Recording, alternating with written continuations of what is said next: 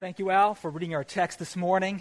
The title of our message is The Flood and Faith, as Al just read Genesis chapter 6, verse 9, all the way through 7, verse 24.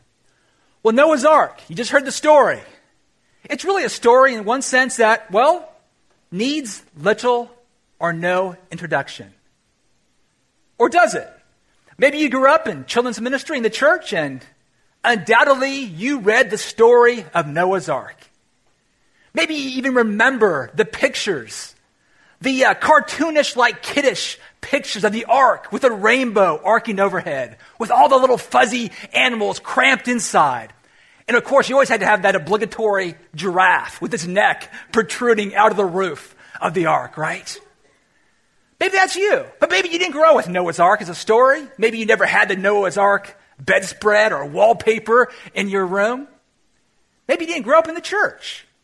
But nonetheless, I venture to say you are familiar with this story that was just read. You have heard references to it. You've heard it. Maybe you're not quite sure if all the details are totally true, but you know, you said it's a good story for kids. It's a cute story, nonetheless. Well, if that's you this morning, I want to introduce to you, or reintroduce to you this morning, the story of Noah's Ark. Could it be that we have become just a little too familiar with this story? To quote one commentator, Leland Ryken, the story of the ark and the flood is a cosmic horror story. It's a horror story of apocalyptic proportions that, pardon the pun, drowns out any other flood story that you've heard or maybe you've even gone through in your life. It drowns it out in severity, in scope, yes, in death. So there's really a, a warning as we begin here. It's easy to try to blunt or to play down the story that you just heard. But, church, to do that is to try to domesticate God. It is to try to make him safer than he really is. I hope you understand, or you will. This is a story of God's severe judgment, but it's also a story of God's severe mercy as well. And it's a story which calls us to a radical faith in a fearsome and, yes, in a faithful God. So, church, take note. Take heed this morning. To put it simply up on the screen for you, the main point God's judgment calls for a radical faith in our faithful God. With that, let's pray. Well, Lord, I ask this morning that you would, by your word and by your spirit, give us a sanctified imagination as we go through this story, this true story. A story that's not based on a fable, but is fact. So, Lord, open our eyes to see, open our ears to hear and lead us this morning to faith in Christ, we pray. Amen. Well, up to this point, if you've been with us in our series in the book of Genesis called Beginnings, we've been cruising at a pretty good clip, a pretty fast pace. I'm not sure if you noticed, but when we get to chapter 6, our text today, things begin to slow way down. In fact, Genesis 6 through 9 those four chapters cover one single year of the life of Noah. Believe it or not, his 600th year. And the days are conspicuously numbered and dated. See, I believe what God is doing here, He wants to slow us down a little bit, doesn't He? Take note. But I also believe He's saying as well, this story is real. It really happened. This story is one to be pondered, and there is a reverent fear to be cultivated as well in our hearts. And it begins with point number one a severe judgment. God is about to wipe out all of his creation, all which he has created. See, God's not just having a bad day in our story this morning. This isn't just the God who's a little, you know, a little passionate, a little hot tempered, and this is just suddenly an outburst of anger. Okay, I've had enough. Gone with you, creation. That's not the God whom we're speaking of this morning. Maybe that was your father. Maybe that was you. That's not God. That's not what is happening here, church. No, this is a holy God. A holy God. And I believe that verse 13 captures it well in the ESV when he says, I have determined to make an end of all the flesh. In other words, it is God's resolve, based on his holy and righteous character, that he is about to blot out wicked mankind and the corruption they have sown on the earth. That's a hard to swallow, isn't it? Well, if it is, and I join you with that at times, perhaps may I propose that it's because we underestimate our own sin against a holy God, our rebellion against Him. Church, this is serious. And God, as a holy God, is about to punish sin according to His righteous and perfect character. What He has created, He is about to destroy. God is about to begin again. But in doing so, God knows how to distinguish between the righteous and the unrighteous. And so we have a stark contrast we see in these first three verses. It's that of the righteous and blameless Noah vis a vis the rest of the earth, which was corrupt and filled with violence. But to say that Noah is blameless does not mean that he's perfect. All right? We'll find that out. He's a sinner just like you and I in a few verses, excuse me, in a few chapters to come. You see, something else is happening in this text. Do you recall Genesis chapter 3? You don't have to go there, I just want to refresh our memory. Genesis chapter 3 is when sin entered the world. It's where we see the fall of man.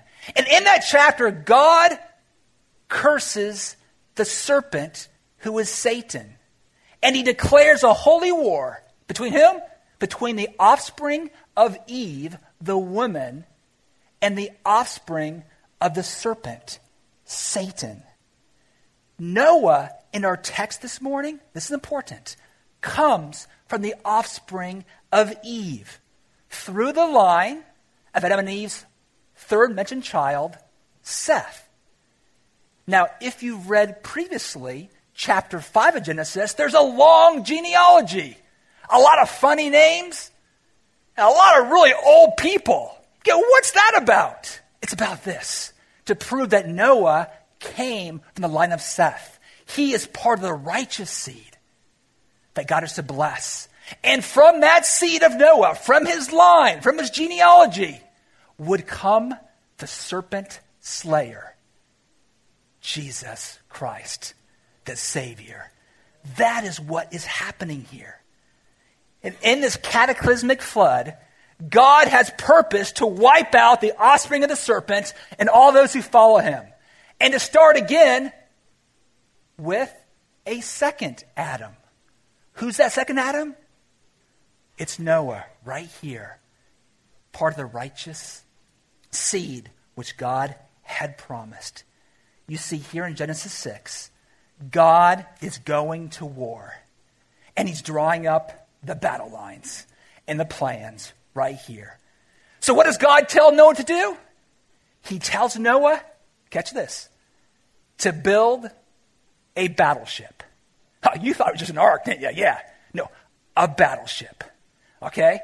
Now, what do I want you to do? Sometimes we have a hard time conceiving what this battleship really look like. And we, like I mentioned earlier, we can kind of make it a little cartoonish in our own mind.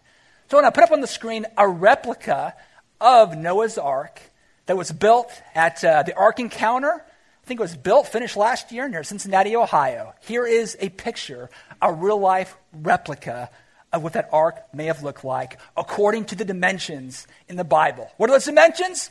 450 feet long. For guys who like sports football, that's about one and a half football fields long, okay? That helps me at least.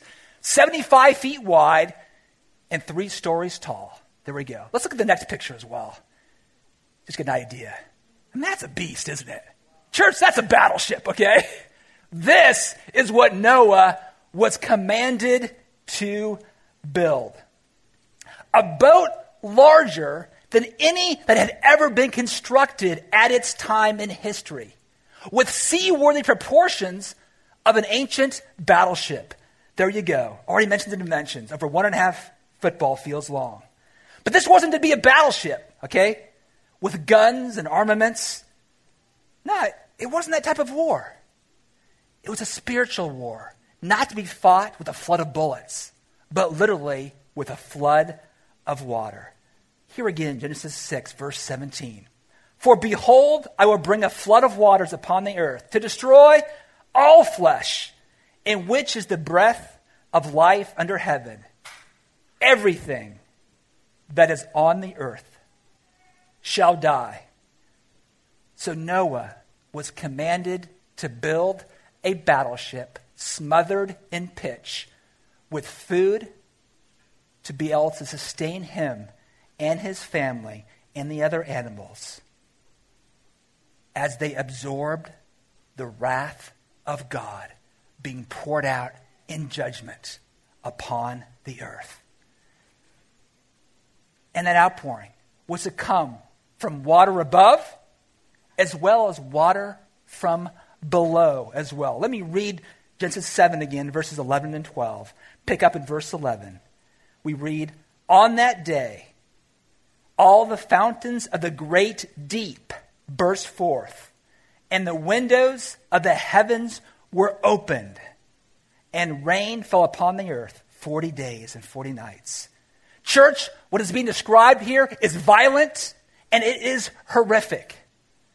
The closest I can come, at least in my life, is to think of a couple scenes I had an opportunity to photograph.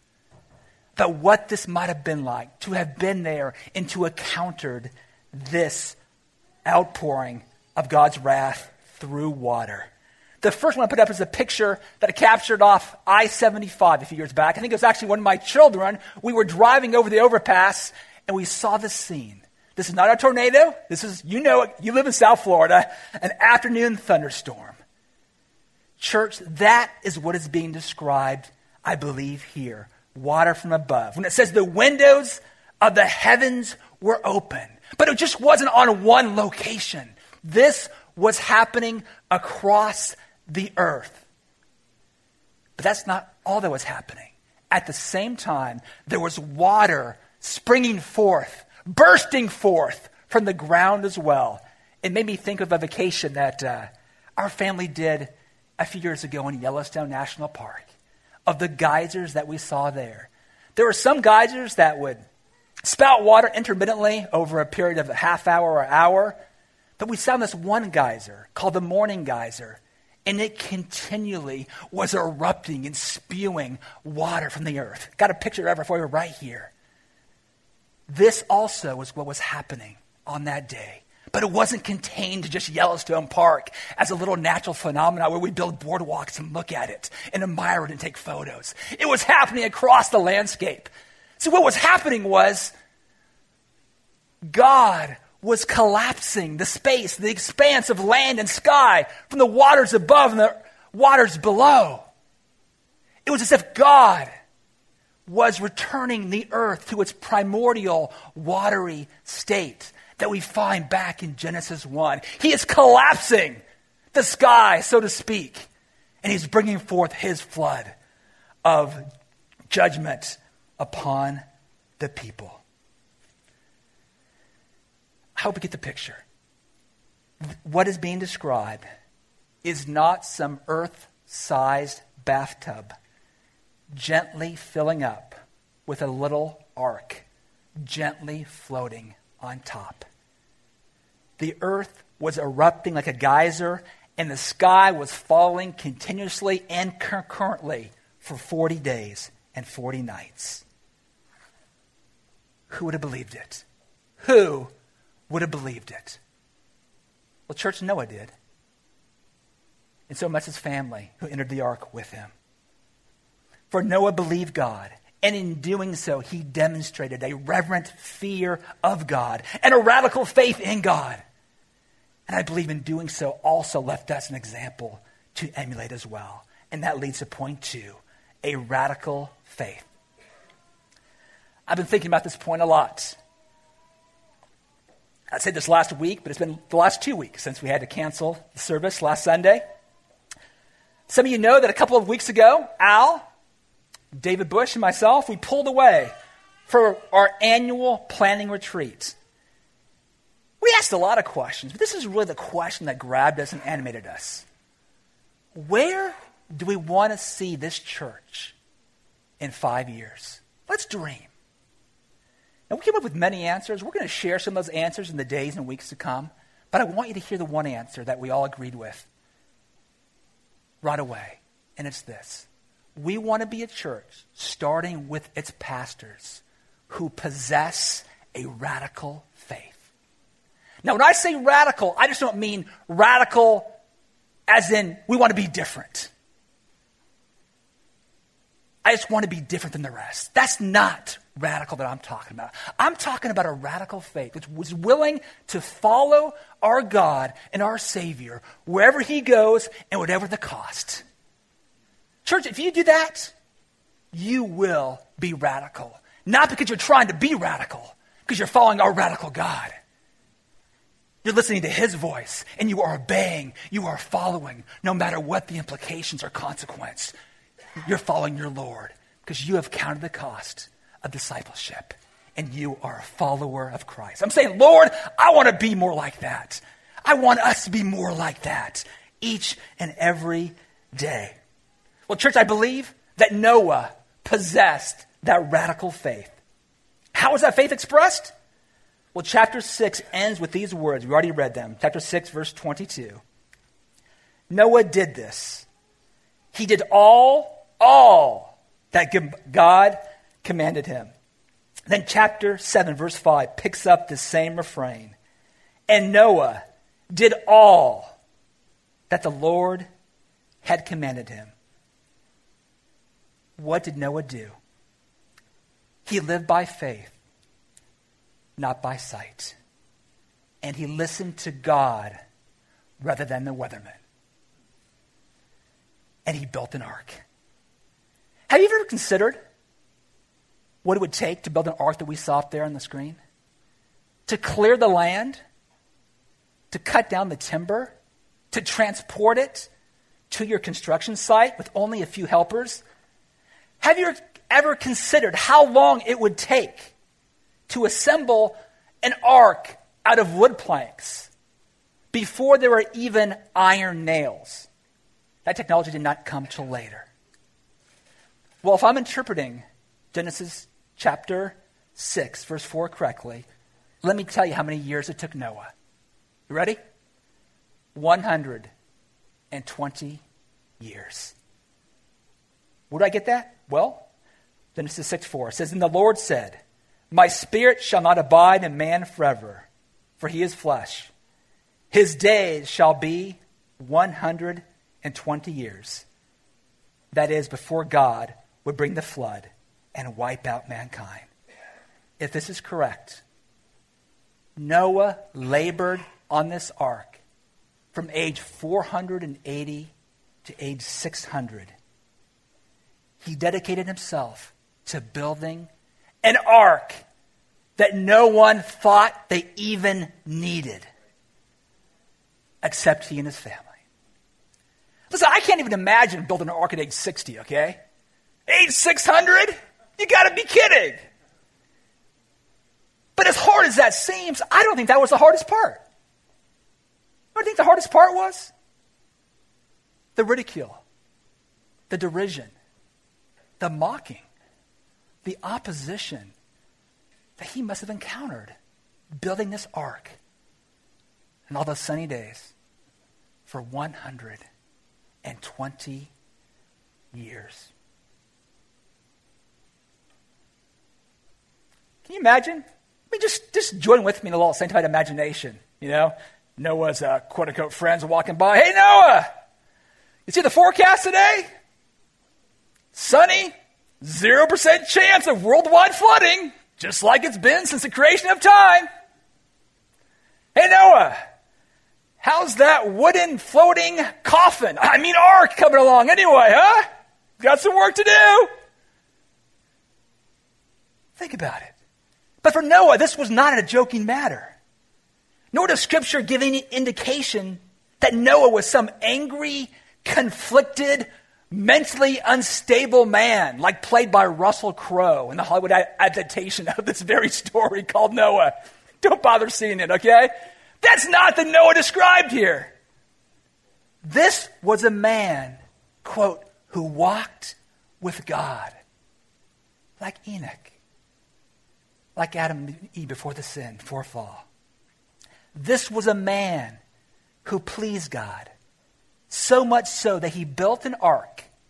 He built an ark with no rudder, no oars, no navigational equipment.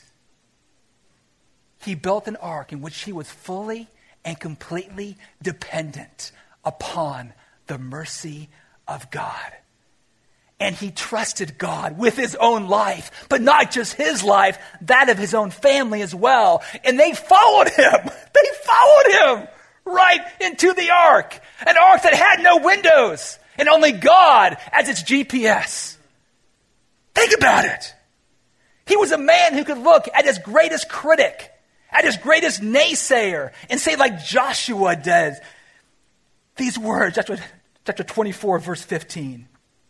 And if it is evil in your eyes to serve the Lord, choose this day whom you will serve. But as for me and my house, we will serve the Lord. Now, I wonder when Joshua said those words, if he wasn't thinking of Noah. You understand that this book was written by Moses, human author, to Joshua and his generation for their going into the promised land. Just can't help but think. Was he not thinking of Noah? Church, it's no wonder that Noah's name is listed in what is often called the Hall of Fame of Faith, found in the book of Hebrews, the New Testament, chapter 11.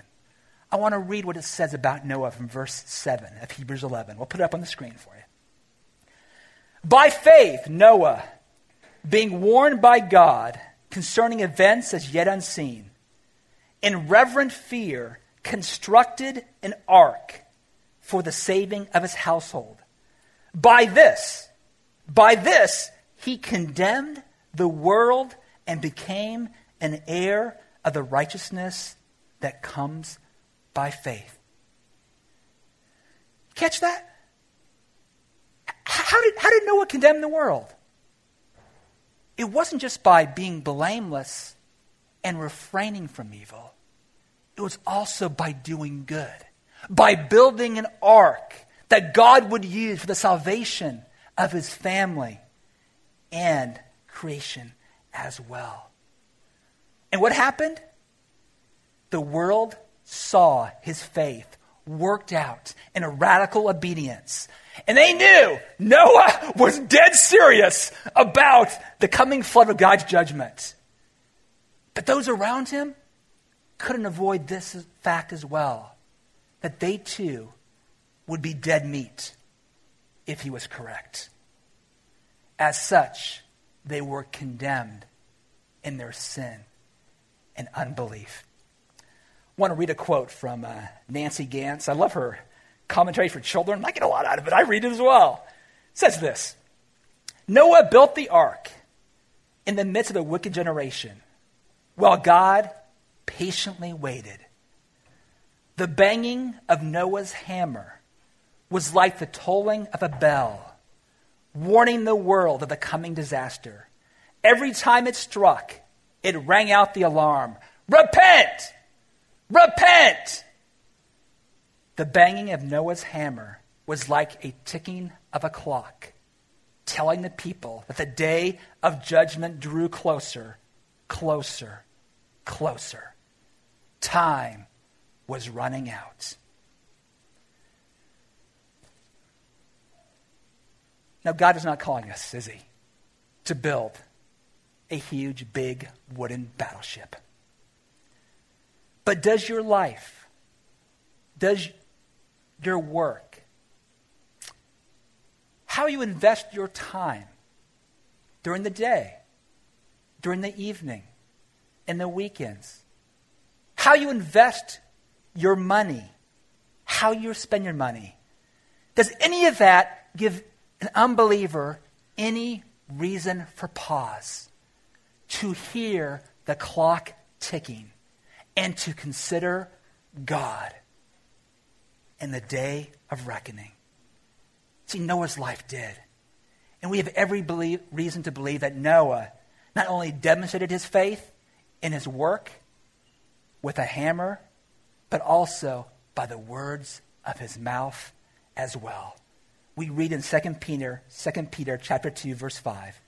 It says that Noah was, quote, a herald, a preacher of righteousness.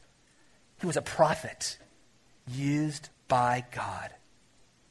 And we also read in Hebrews 11 7, he was an heir of righteousness. Church, Noah believed God and his word. And that belief that he had was displayed in his work as well as his speech. And thus Noah was saved the same way you and I are saved by grace through faith. Now it's true, Noah did not know of Jesus per se. He knew of the righteous seed to come, but he believed God. He believed God's covenant promises that he would be spared from such a severe judgment as part of God's righteous remnant and seed. He trusted in a faithful God, and he banked his life on it. And that leads to the final point, point three a faithful God. A faithful God. We read in Genesis chapter 6, verses 18 and 19. But I will establish my covenant with you and you shall come into the ark, you and your sons, your wife and your sons' wives with you. And of every living creature, excuse me, thing of all flesh, you shall bring two of every sort into the ark to keep them alive with you. Catch that word covenant? It's the first use of the Hebrew word for covenant in Genesis. But the vocabulary here suggests that God was not making a new covenant with Noah, but indeed, he was confirming it. In other words, in saving Noah, God was being faithful to his promise to spare and to bring salvation through the righteous seed of Eve. And he was going to do that by using Noah. So, what does God do? He asked Noah to build an ark and bring the animals to Noah. You find that a little curious?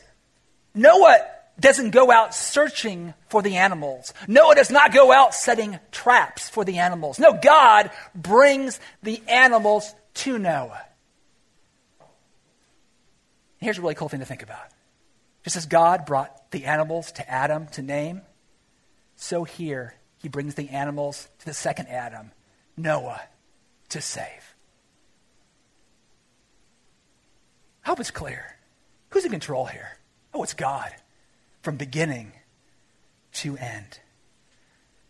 And then comes one of the most sobering and yet reassuring verses in the whole narrative. Chapter 7, verse 16. Take a look at it.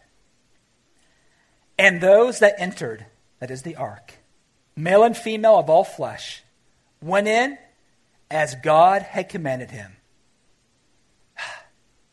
And the Lord shut him in the Lord shut them in.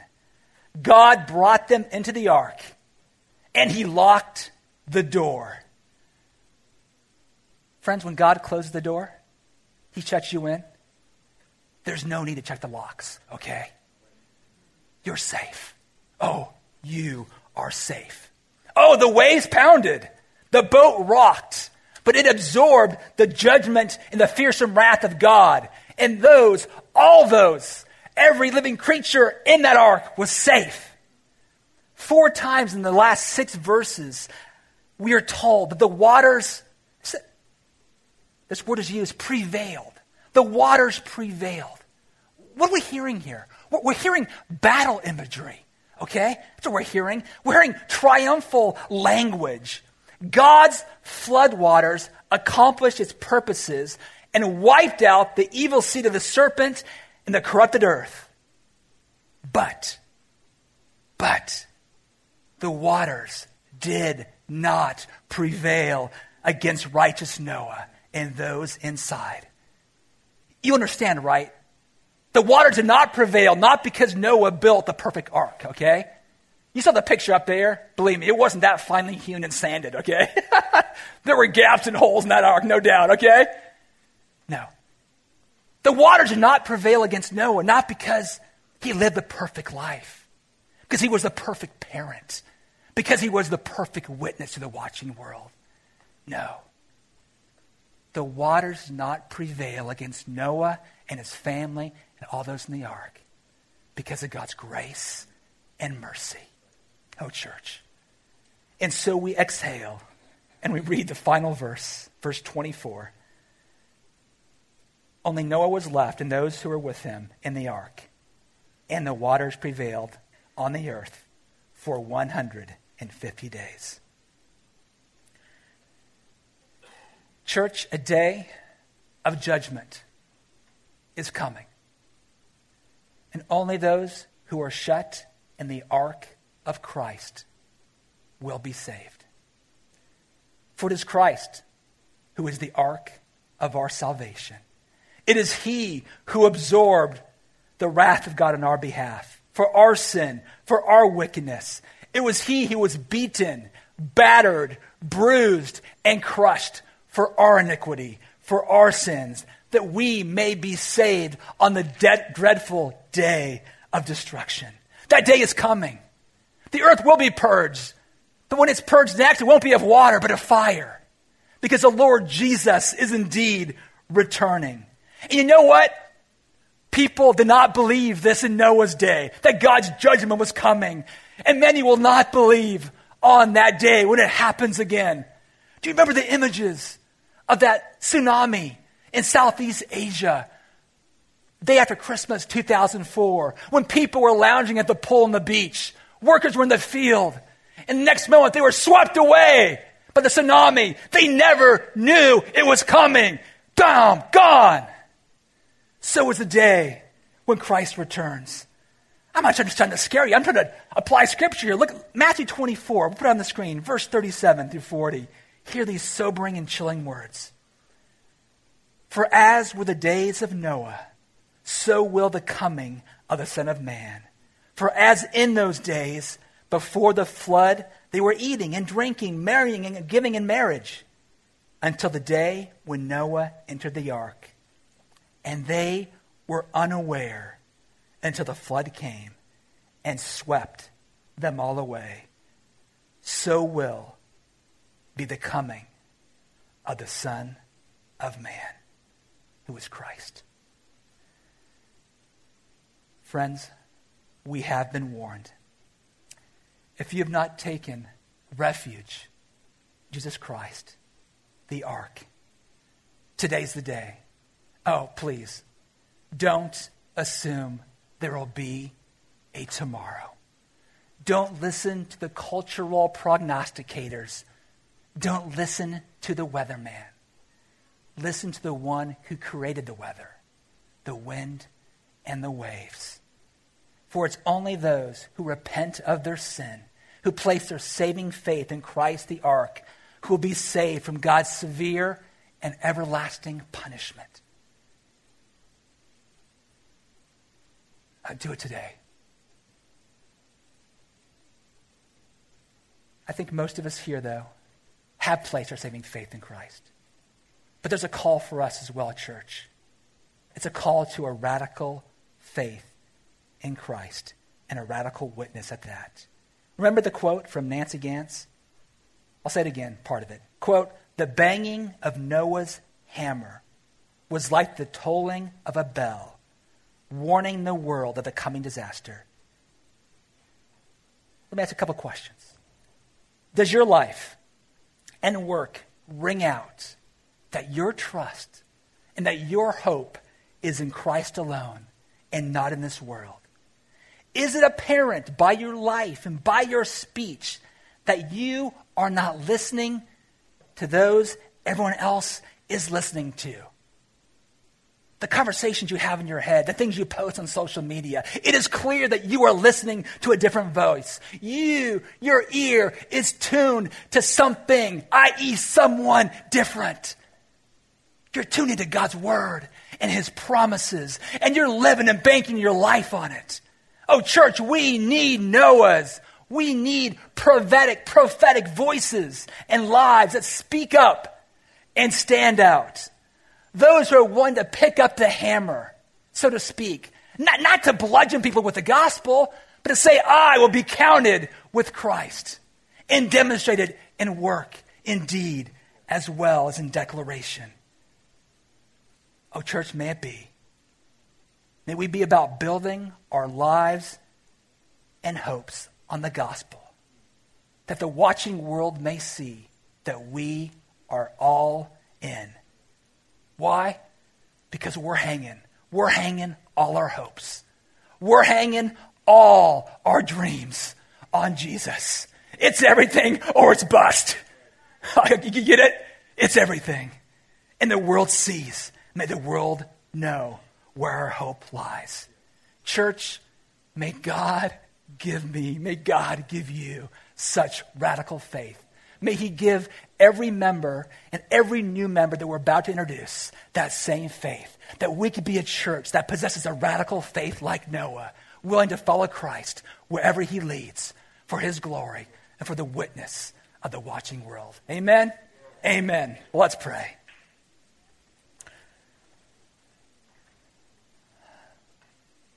Well, Lord, when I think about it, what we're really asking for is that we be, we be fools for Christ. That which the world would say would be fools. May we be those who are to be pitied more than anyone else if what we believe and how we lived our life is not true. Oh, Lord. But Lord, we believe it's true. Oh, for those who doubt, help us to believe and to live a life of radical faith, depending upon your mercy and living for your glory, we pray. Amen. Amen.